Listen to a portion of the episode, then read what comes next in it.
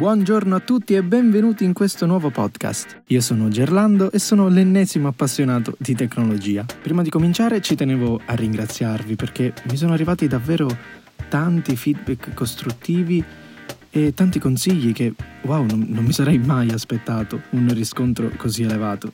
Davvero, grazie mille, per me significa tantissimo. Oggi, come già anticipato, parleremo del tema corsa all'ultimo modello, se così possiamo definirlo. Nel corso degli anni, modello dopo modello, ho notato una cosa fondamentale. Quello che ne risentiva di più ad un certo punto era il mio portafoglio, perché, diciamolo chiaro, chi sta dietro alla tecnologia, un occhio di riguardo in più al portafoglio lo devi avere è, è, è, matematico proprio. Regola base, non appena accendi il tuo dispositivo appena uscito dalla scatola e spacchettato, con quei suoni che per chi come me ogni volta è una goduria, già il suo valore sarà scalato di un botto rispetto a quello iniziale. E quindi mi sono chiesto, ma ne vale veramente la pena avere l'ultimo modello? Ed ero tra quelli che inseguiva l'ultimo modello perché voleva averlo, perché fa figo, perché è l'ultimo uscito, ma dopo un po' mi sono accorto che non mi serviva, non era così fondamentale. Tutto quello che facevo con il nuovo modello riuscivo a farlo benissimo con quello di prima ed io ne cambiavo veramente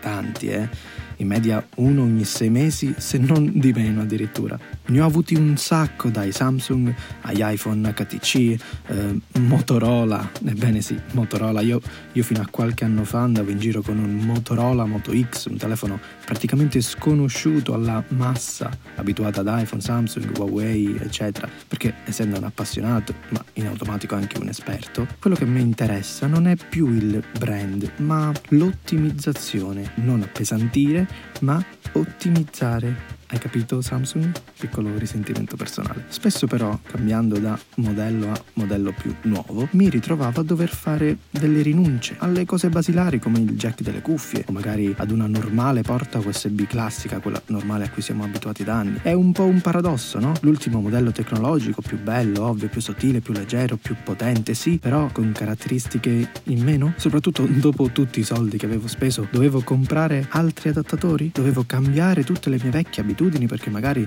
il nuovo MacBook non aveva il lettore CD o aveva una sola porta USB-C che all'epoca era una novità assoluta e perché aziende come Apple ed altre vogliono convincerci che dobbiamo avere l'ultimo modello cambiandolo ogni anno ad ogni nuova generazione. Attenzione però, ovvio, le differenze se messe a confronto diretto, certo che ci sono, devono esserci. Il progresso tecnologico non può fermarsi, ma tra un modello e il suo diretto successivo o anche due generazioni indietro non c'è mai una differenza abissale abissale. Certo, se a te serve l'ultimo modello perché magari ha un processore più performante per il lavoro che fai rende molto meglio, allora certo che va fatto l'upgrade. Ma se sei tra quelli che il massimo che fa con l'iPhone e me compreso, mi ci metto pure io, è mandare messaggi e pubblicare foto su Instagram, possiamo stare tranquilli che riusciremo a vivere sereni anche con i modelli più vecchiotti. Tra l'altro mi ricordo ancora quando nel lontano 2012 acquistai l'iPhone 5, che fu il primo ad avere la porta Lightning e se mi si scaricava funzionava mentre ero fuori casa,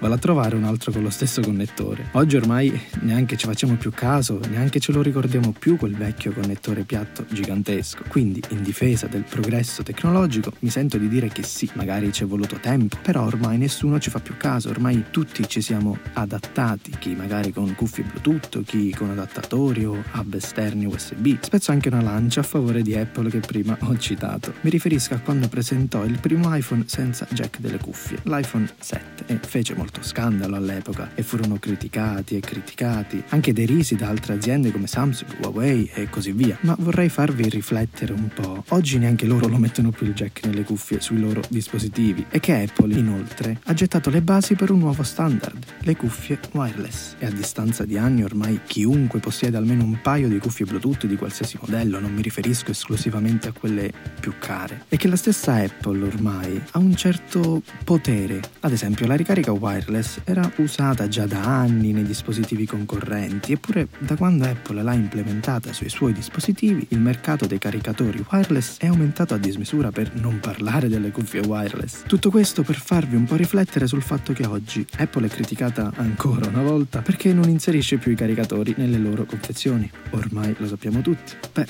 dopo questo ragionamento potete dedurre anche voi come andrà a finire. Tutto questo per dirvi comunque che che no, non vi serve l'ultimo modello. Il progresso tecnologico andrà comunque avanti, ci sarà sempre il professionista che avrà bisogno di quella fotocamera più nuova, di quel processore più potente, più performante che consuma di meno in mobilità, quindi potete stare tranquilli che con i vostri prodotti più vecchi, tra virgolette, potete vivere serenamente. Bene, siamo giunti al termine di questo episodio, io vi ringrazio come sempre, ricordo inoltre di visitare il blog in cui troverete maggiori informazioni techandgerlo.tech.blog.